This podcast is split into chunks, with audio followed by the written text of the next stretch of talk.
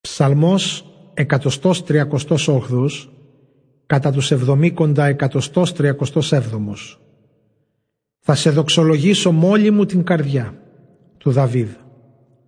Θα σε δοξολογήσω μόλι μου την καρδιά γιατί άκουσες τα λόγια που βγήκαν από το στόμα μου. Εσένα θα εξυμνήσω κι όχι θεούς αλότριους.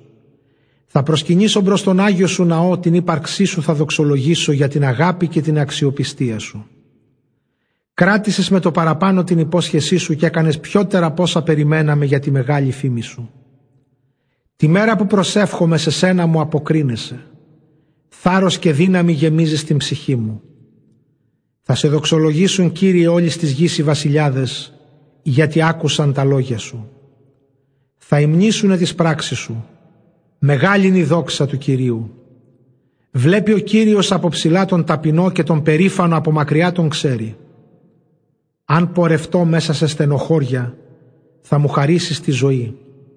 Το χέρι σου θα απλώσεις ενάντια στον εχθρόν μου την οργή και θα με ελευθερώσεις. Συ Κύριε, για χάρη μου αίσιο τέλος δίνεις, αιώνια διαρκή αγάπη σου. Εμάς μη μας εγκαταλείπεις τα δημιουργήματά σου.